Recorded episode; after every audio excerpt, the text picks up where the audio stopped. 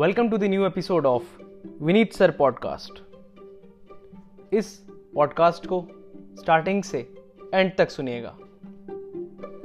English में एक word होता है ओपीएम जिसे हिंदी में अफीम कहते हैं। बहुत ही एडिक्टिंग होता है। उसका नशा भी अच्छा होता है।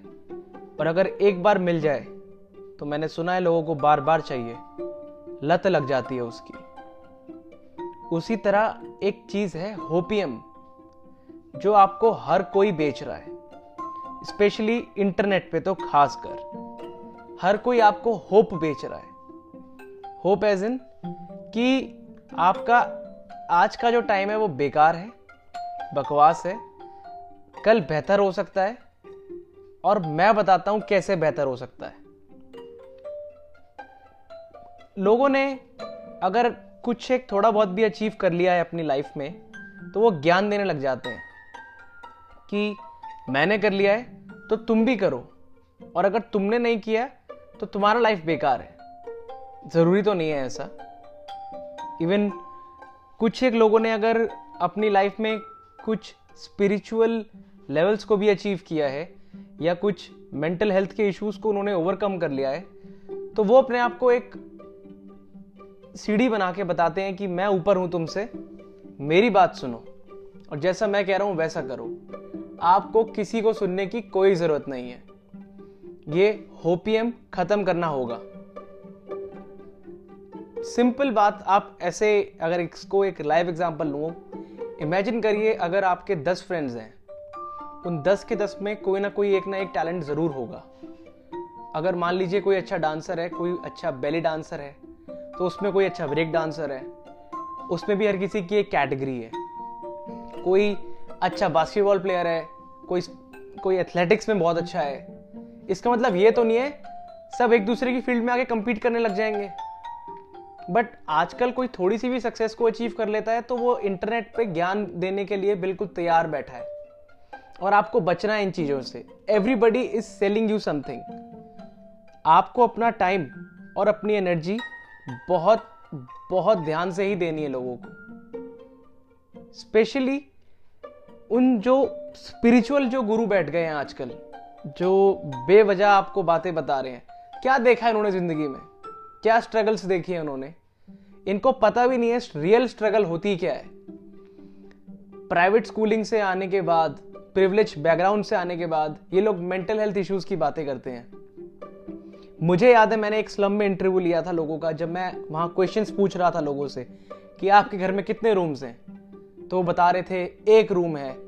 और मैं पूछ रहा हूँ, लोग कितने हैं? तो कह रहे हैं, आठ लोग हैं। किचन नहीं है वॉशरूम नहीं है। स्ट्रगल्स ये होती हैं। स्ट्रगल्स वो थी जो माइग्रेंट लेबर्स ने फेस की थी। हम लोग हम लोग को पता भी नहीं है अभी स्ट्रगल रियल स्ट्रगल होती क्या है।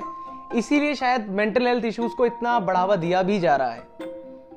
क्योंकि जब बेसिक नेसेसिटीज पूरी हो जाती हैं, तभी ये इश्यूज़ आते हैं। अगर आपके पास रोटी, कपड़ा, मकान की चीज़ें पूरी नहीं है तो आप नहीं भागोगे इस तरफ़। आपकी पहले बेसिक नेसेसिटी पूरी होनी चाहिए। So take good care of yourself इसका एक और रियलाइजेशन है कि जो नेगेटिव थॉट्स हैं, जो एंग्जाइटीज हैं, और जो हमारे फियर्स हैं इन सबको बढ़ावा दे दिया है सोशल मीडिया ने। क्योंकि जब हम देखते हैं कि यार सबकी लाइफ परफेक्ट है और मेरी नहीं है, ये सबके साथ होता है।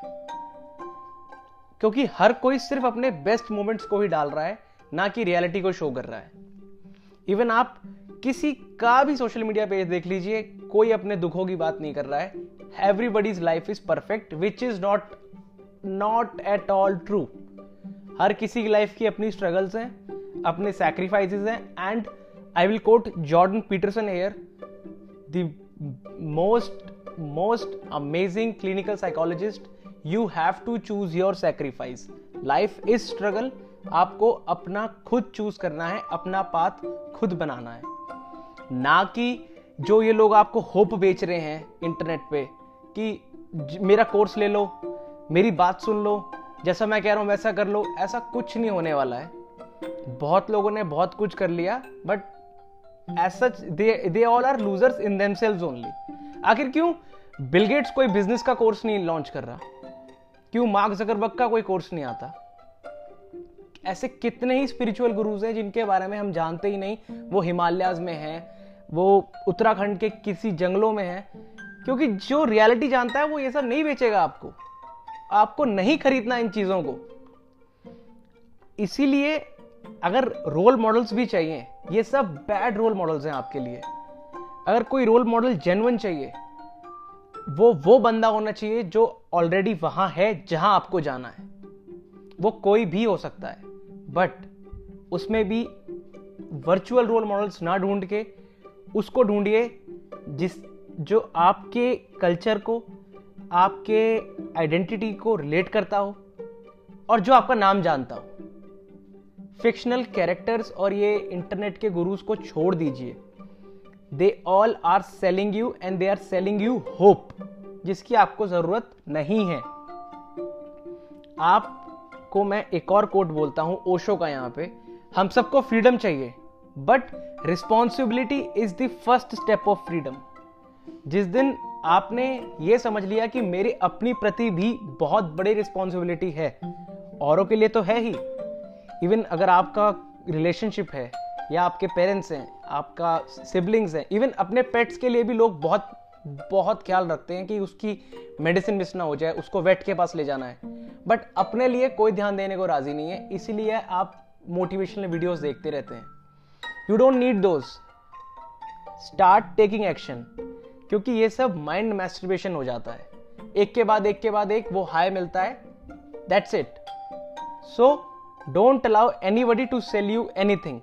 Become smart. Done. Thank you.